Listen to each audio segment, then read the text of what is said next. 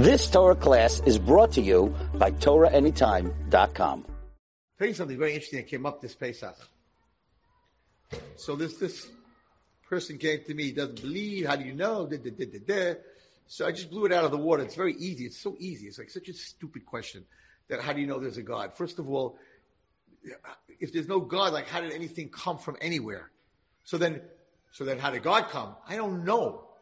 I don't care. It don't matter. God had a father, didn't have a father, where he came from. Who cares? He's the boss. He could kill me. He could reward me. He could punish me. He the boss. You think your goldfish knows what you got on your test? Your goldfish doesn't care what kind of car you drive. Your goldfish doesn't care you're in seminary. You think your goldfish is asking the other goldfish, who's her father? Who's her grandfather? No, they're not asking that. You know why? Because all they're interested in is that that little hand comes with the food and drops them the food in the water. That's all they're interested in. Because that's all that counts.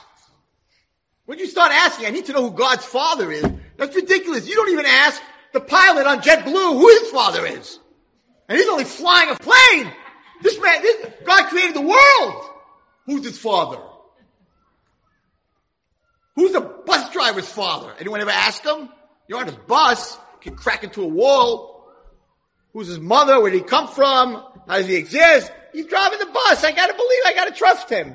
He's, he's running the world. Who cares? Oh, you care? You know why you want to care? Because you don't want to believe in him. You know why you don't want to believe in him? Because you don't want to do what he's saying. That's all it is. It's the basis of it. That's why we don't have questions on angels. That's the basis of it. And you would never come to my class again if I told you, I got to tell you girls a secret nobody knows. You see this phone? It was nothing. It was a paperclip. I left it on my desk, and this morning, look what it came became. Rabbi Wallerstein, we really we know it's legal to smoke marijuana today, but we really didn't think you would go down that direction. Because if you think a paperclip became your phone, you are in big trouble. You need some good meds. Stupid phone you would never believe came from a paperclip. You believe a world came from nowhere? No, there were two molecules. They bumped into each other. They exploded. You were monkeys. Now you're people. Right? You believe that? Great. Where did two molecules come from? I had a teacher who was teaching evolution. I said, excuse me, excuse me, where did the two molecules come from? They banged into each other by accident and then all this stuff happened from two molecules, human beings, hair, color, eyes, all that. So tell me, where did the two molecules come from? There has to be a creator. If there's a creation, there's a creator. If there's a building, there's a builder. If there's a painting, there's a painter.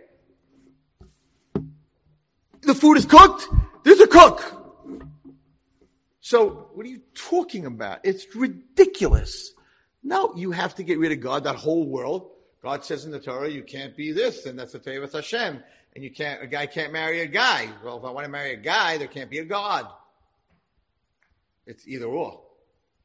So yeah, the left is atheism and all that other stuff because the first thing I need to do is get rid of Hashem. Once I get rid of Hashem, all the verses in the Torah, all the Te'eves Hashem, all that stuff doesn't exist. And then you live a life with no God, which means you live a life with no reason, no Hashgacha Pratis. This guy dies, bad luck, random. This one's rich, random. This one's poor, random. Everything's random. Imagine if, you, if your whole life you didn't believe God has anything to do with your life, and everything is random, and then after you suffer for 80 years, and you go through that, they put you in the ground, and the worms have a party. And that's it! That's it! That's atheism. That's it! There's no other world! You are party food for maggots! Yay! I'm in a great mood today. Why? I found out that in the end, I am food for maggots. How can these people be happy? They're miserable. There's no other world. There's no Gan Eden. There's no Avram Avinu. There's no Neshama. There's no Mashiach. There's no, nothing. Maggot food. And anything that goes wrong in your life? No reason. Random. So yeah, nobody ever walked into my house and said, what's up, Rabbi? Life's amazing. I'm an atheist. They're miserable. Every one of them. Eh? How do you know? Where they come from? I don't believe. They're miserable. They're not happy people. How could you be happy? Your whole life, what do you do? Girls, what do you do if you're an atheist? What do you do your whole life? Okay. I eat food so I can have energy to work. They're not learning, right? To work.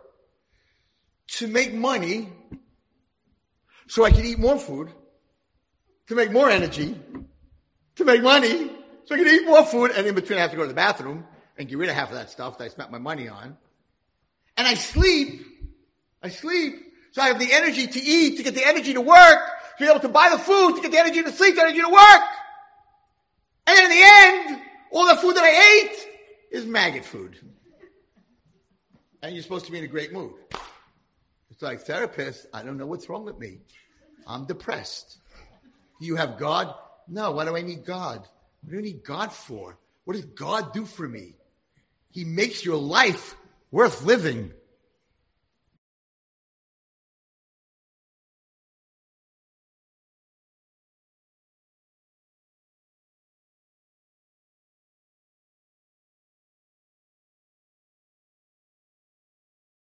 You've just experienced another Torah class brought to you by TorahAnytime.com.